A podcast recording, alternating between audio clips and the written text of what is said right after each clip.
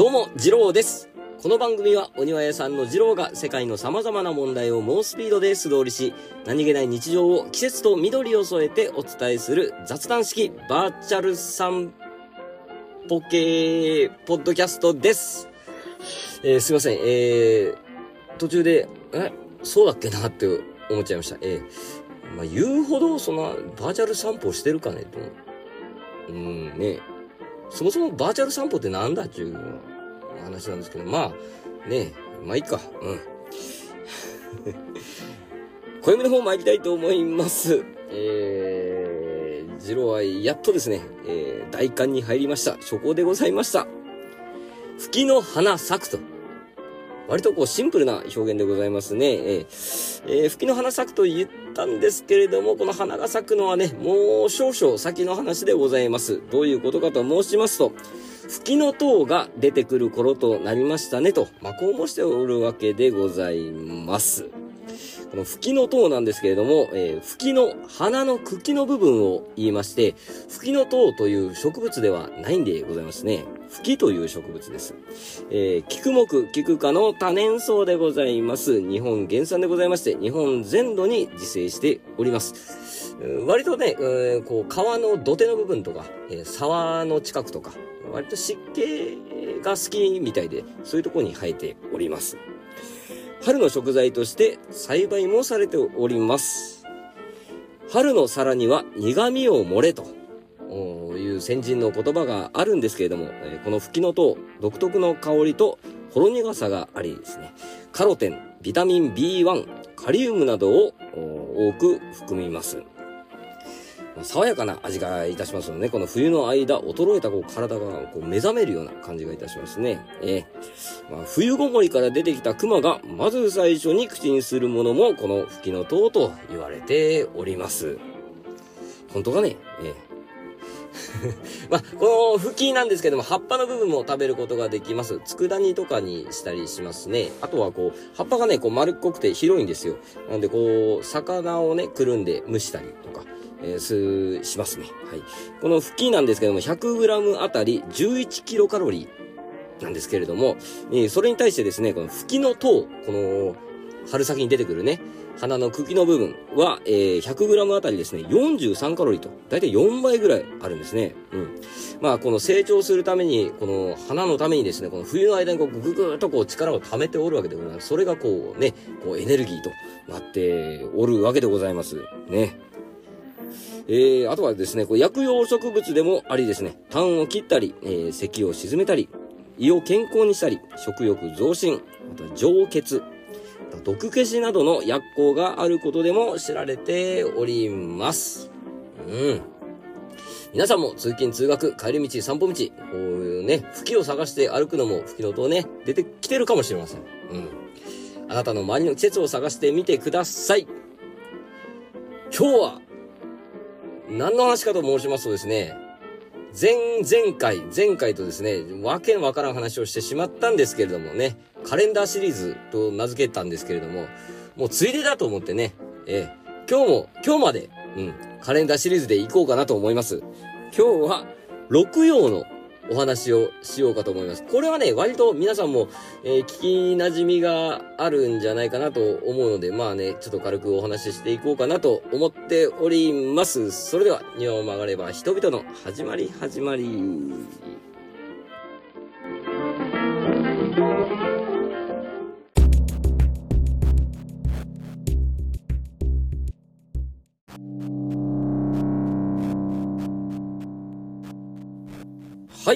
本編でございます。今日はね、えー、カレンダーシリーズ最終章になると思います。六曜のお話をしていこうかなと思います。何のことかねと。まあ先に言っちゃうとですね、この戦勝、友引き、戦部、仏滅、大安、釈光、この六曜。皆さんも聞いたことあるんじゃないかと思います。大安吉日なんてね、言ったりいたします。これのちょっとお話をしていこうかなと思います。まずは、まあ、六曜とは何ぞやというところなんですけれども、えー、中国大陸で誕生したとされておりますが、いつの時代からこの歴中として確立されたかについては不明でございます。まあね、えー、諸説あるんですけれども、あの諸葛亮、諸葛孔明ですね、えー、が発案したとの俗説があるんですけれども、三国時代から六葉があったとは疑わしいと。いうふうに書かれております。じゃあ書くなよと思うんですけどね。まあ、あったとは疑わしいと。こんな、そんな昔からあったのかっていう話ですよ。はい。まあ、日本に伝わってきたのはですね、14世紀鎌倉時代のこととされております。それがね、こう、庶民の方間でこう流行ったわけですね。それは江戸時代に入ってからということでございます。えー、その名称や解釈、順序は少しずつ変化しております。で、今の、えーえー、戦勝、友引き、戦部、仏滅、大安、釈光の、えー、術語が確定したのは江戸後期でございます。割と最近ですね。えー、えー、仏滅とかね、えー、友引きとか、えー、まあ、仏事とで、えー、関連あるような言葉が使われておるんですけれども、仏教との関係は一切ございません。はい。はい。えー、1872年ですね、天保暦、まあ、旧暦ですね、から太陽暦に改暦するにあたってですね、えー、吉凶付きの歴中は迷信であると。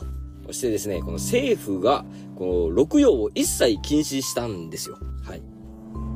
えー、迷信だよーつって、やめなさいって言ったんですね。えー、これがですね、もう人々の反発を招き、いいじゃんよ、そんぐらいみたいな感じになって、1882年頃から、まあ、俗にお化け歴と呼ばれる歴中満載の民間歴が出回るようになりました。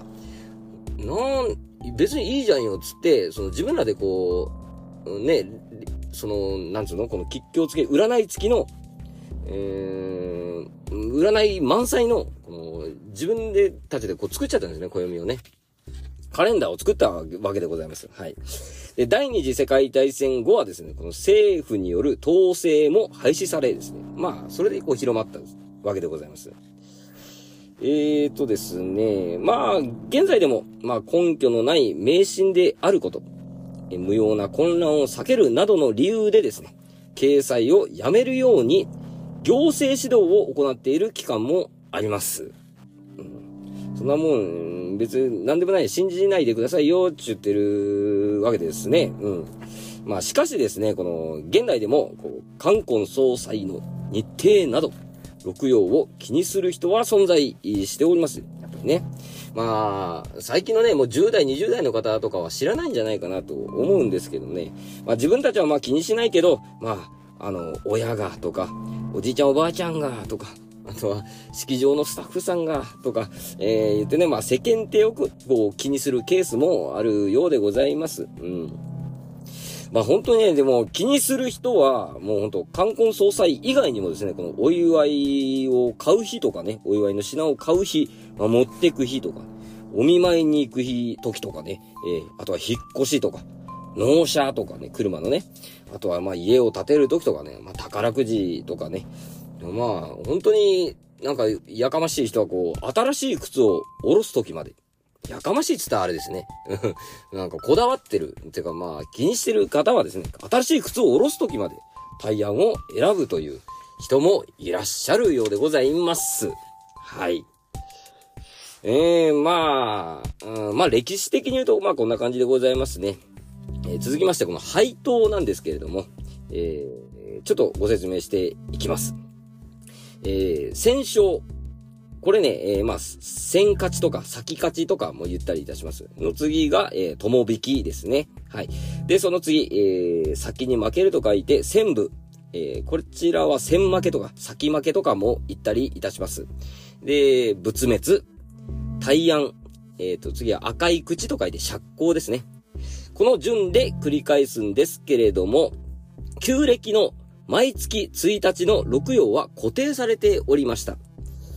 えー、旧暦ですよ。えー、1月と7月、7月が、えー、戦勝。2月と8月が友引き。1日の話ですね、これね。えー、3月1日、9月1日が、えー、戦部。えー、あとは4月と10月が仏滅。5月と11月が大安。あと、6月と12月が釈光と、まあ、決まっておったわけでございます。えー、まあ、よってですね、この旧暦では六曜がこう決まっていることになりますね。はい。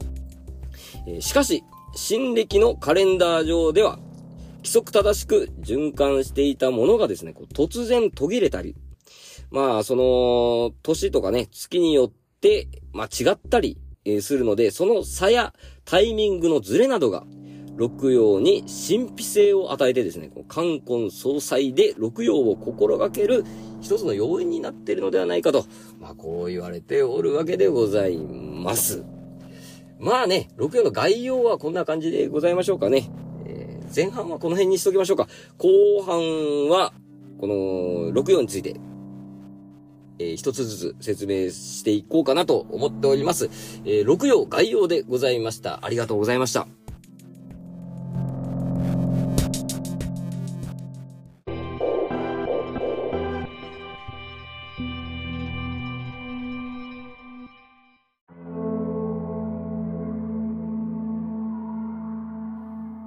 はい、後半でございます。後半は、さらっといきたいところでございます。六曜について、えー、一個一個お話ししようかなと思います。まず、戦勝から行きましょう。えー、戦勝ちとか、先勝ちとか、言ったりもいたします。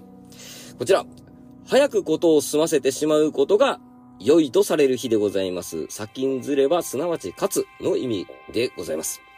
午前は基地、午後は今日と言われております。えー、休養の処理、あとは訴訟には吉日でございます。ね、割とこう、えー、呼んで字のごとくですね、えー、午前がいいですよと。午後はダメということですね。はい。続きまして、友引きでございます。えー、勝負の決着がつかない、良くも悪くもない日と言われております。朝晩は吉、昼は今日と言われております。はい。葬儀を避ける俗心がございます。まあ、火葬場がね、お休みだったりとかするところもあるんですけれども、まあ、六曜は先ほども申した通り、仏教とは関係がないため、友引きでも葬儀をする宗派がございます。これ、真言宗だったかあ、こう、まあ、なんかへ、下手なこと言っちゃあれですね。はい。うん。あと、続きまして、えー、戦部でございます。先に負けると書いて戦部ですね。えー、戦負けとか、先負けとか、えー、言ったりもいたします。休養は避けるべきとされる日でございます。争い事や、えー、工事も、良くないと言われておりまして、万事に平静を守ることが良いとされておる日でございます。先にずれはすなわち負けるの意味ですね。えー、こちらも字の通りですね。午前は今日、午後は吉と言われております。続きまして、仏滅でございます。はい。六曜における大供日でございますね。えー、もう、うーん、まあ、そんな感じですよね。仏滅っつやね。うん。もともとはですね、この虚しいになくなる虚暴と言ってですね、この勝負なしという意味でございます。はい。さらに、えー、空母、えー、空になくなるとも、えー、呼ばれておったんですけれども、えー、これをこう、すべてが虚しいと解釈してですね、仏滅、物が滅すると呼ぶに、呼ぶようになってですね、この仏滅の仏の字が違ったわけでですね、えー、仏の皇徳もないという意味に転じて、えー、仏の字が当てられました。はい。まあ、字面からですね、このブッダが入滅した日、まあ、あのー、お釈迦さんがこう亡くなった日と、誤解されることが多いんですけれども、まあ、先ほども申した通り無関係でございます。はい。まあ、ブッダのこの死亡日とされる2月15日が、旧暦で必ず仏滅になるんですけれども、こちら、偶然でございます。はい。何事も遠慮する日、えー、やめば長引く。仏事はよろしい。仏事はよろしいんですね。えーと言われております。また、えー、仏滅、物が滅する、としてですね、一旦滅びて、新たに始まるとされてですね、大安よりも物事を始めるにはいい日とする解釈もございます。自由でございますね、この辺。うん。まあ、そういう考え方もあるよ、ということでございますね。はい。続きまして、大安でございます。うん。えー、万事進んで行うのに良いとされる日でございます。まあね、これは、皆さんもよく耳にしますからね、えー、何事においても基地、成功しないことはない日でございます。と言われております。はい。えー、婚礼や上等式、あとは自動車の登録日とかね、納車日とか、えー、建築着工日とかね、引き渡し日をこの日にする人も少なくないということでございます。でもさ、この大安と、この、この間のさ、あの、実感十二支のダメな日とかが重なったらど、どうする不成就日とかを重なって。まあまあいいかい。うん。自由でございますからね。いいように取りましょうね。占いっていうのはね。はい。えー、最後にですね、釈光でございます。赤い口と書いて釈光でございます。えー、釈という場合もございます。はい。正午の前後を除いて供日とされる日でございます。馬の国、えー、つまりですね、午前11時から、えー、午後の13時の間のみ、基地でございます。それ以外は今日とされます。これね、意外となんで釈光というかっつうのはね、意外とね、難しいんですよ。えー、釈絶神っていう、まあ、神様がおったり、釈光神という神様が、その、な、なんだろう、木星の西口に、とか、えー、まあ、まあ、あるんですけども、まあ、これややこしいんで、まあ、いいでしょうね。そんな神様知らないし、ちゅうことでございますね。でございますか？よくわかんないですけど。はい、まあ、どういう日かと申しますとね、えー、訴訟や契約は避けるべきと。えー、いう日でございます。この日は赤という字がつくために、日の元、刃物に気をつけるべしという日でございます。こういうのはいいんじゃないですかね、こう注意喚起はね。うん。まあ、つまり、この死を連想されるものに注意する日とされております。まあ、これが六曜でございます。うん。ざっくりですね。はい。えー、あとはね、ちょっと、まあ、豆知識まではいかないんですけどね、旧暦が分かっていればですね、えー、すぐ、この六曜を求めることができます。どうやるかっつうとですね、えー、まあ、何月何日、そのこの月と日を足して、足した数字を6で割るわけでございます。で、えー、まあ、割り切れない場合、余りが出ますよね。その余りが0の場合、まあ、つまり6の倍数ってことですよね。ねの場合は、大安でございます。で、余りが1の場合、これは釈光です。で、余りが2の場合は戦勝。余りが3の場合は友引き。4の場合は戦部。5の場合は仏滅と。うん、いうわけなんですけども、こう、旧暦が分かってないとね、えー、わからんのですけど、例えば旧正月ですね。1月、旧暦の1月1日は、まあ、1たす1で2じゃないですか。で、2割る6は、えー、0余り2ということで、えー、戦勝ですね。余りが2位の場合、戦勝。うん、で、あと、まあ、例えば、旧暦の単語の節句、えーまあ、5月5日なんですけども、旧暦でですよ。5たす5で5月5日の5日の5たす5で10。10割る6で1余り4。ってことは、えー、余りが4ってことは1000部でございますね。はい。このように旧暦が 分かっていれば、六曜はすぐ出せるっていうわけでございますね。誰が旧暦を知っとるんかいっていう話ですけども。まあ、今のね、現代のカレンダーは、こう、規則正しく並んでおらんので、まあ、うーん、気にされる方は旧暦を覚える。まあ、そんなことも無理か。何の話したんでしょうね、俺ね。はい。まあまあ、こういうことでございます。えー、以上、六曜でございました。ありがとうございました。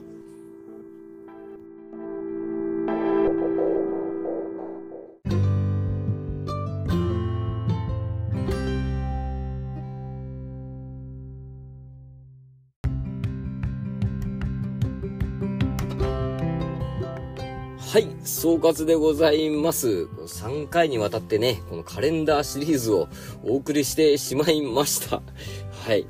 えー、もうちょっとね、行くとね、あの、9世とかね、28祝とかね、やっちゃうとこだったんですけどね、危ねえ、危ねえ。えさすがにね、そっちまで行っちゃうと、なんか、めんどくさいなと思っちゃって。えー、まあ、一番最初にね、申し上げました通り、私、ジローはですね、占い信じておりませんので 何をこんな一生懸命喋ったんですかね。うん。なんでだろうな。全然信じてないんですけどね、僕。うん。と言いますのもね、昔、ほら、小学校の時とか、学校行く前に、その、朝の情報番組とか見るじゃないですか。まあ、ニュースとかね、ニュースぐらいしかやっとらんじゃないか。例えば、目覚ましテレビとかね。あれで、その、まあ、占いあるじゃないですか。で、なんだったっけな、ラッキーアイテムが、なんだったかな、人参とかだったのかな人参のスープとか、な、な、なんかだったんですけど、俺、めちゃくちゃ人参嫌いで、な、もう、何がラッキーだよと思って、その辺ぐらいから全然信じなくなってき、きたんですよね。うん。まあ、占いっていうのはね、こう参考にしたりとかですね、まあ、いいとこだけこう、拾ったり気をつけなさいよっていうとこだけ、えー、拾えばいいんじゃないかなと思うんですけどね、やっぱ、まあ、それは人それぞれですからね。はい。こういうのを、例えばその、ね、歴中とか、そのカレンダーの中のこう、どういう日、こういうことに気をつけなさいとか、まあ、こうした方がいいよっていう日をね、まあ、参考にするのはいいんじゃないかなと思ったりもします。はい。今日はね、ほら、割とわかりやすかったんじゃないですかね。と、と、自分の中でこう、慰めるかのように、はい、ちょっと言言っておこうかなと思っております。いやー、うん まあまあまあまあまあ、こんなもんでございましょうね。まあ、とっとと今日は終わりましょうね。はい。ご意見、ご感想、ご指摘等ございましたら、概要欄にあるお便りフォームからお便りいただくか、えー、っと、番組、ツイッターアカウントまで DM いただくか、ハッシュタグ、ごがればでつぶやいていただければ、ジロ飛んでまいります。番組と合わせてフォローしていただけると大変ありがたいです。あと、評価の方もお待ちしております。よろしくお願いいたします。えーと、次回の話はもう決まっております。お便り会でございます。やりましょう。はい。最後までお聞きくださり、ありがとうございました。次郎でした。またいつか。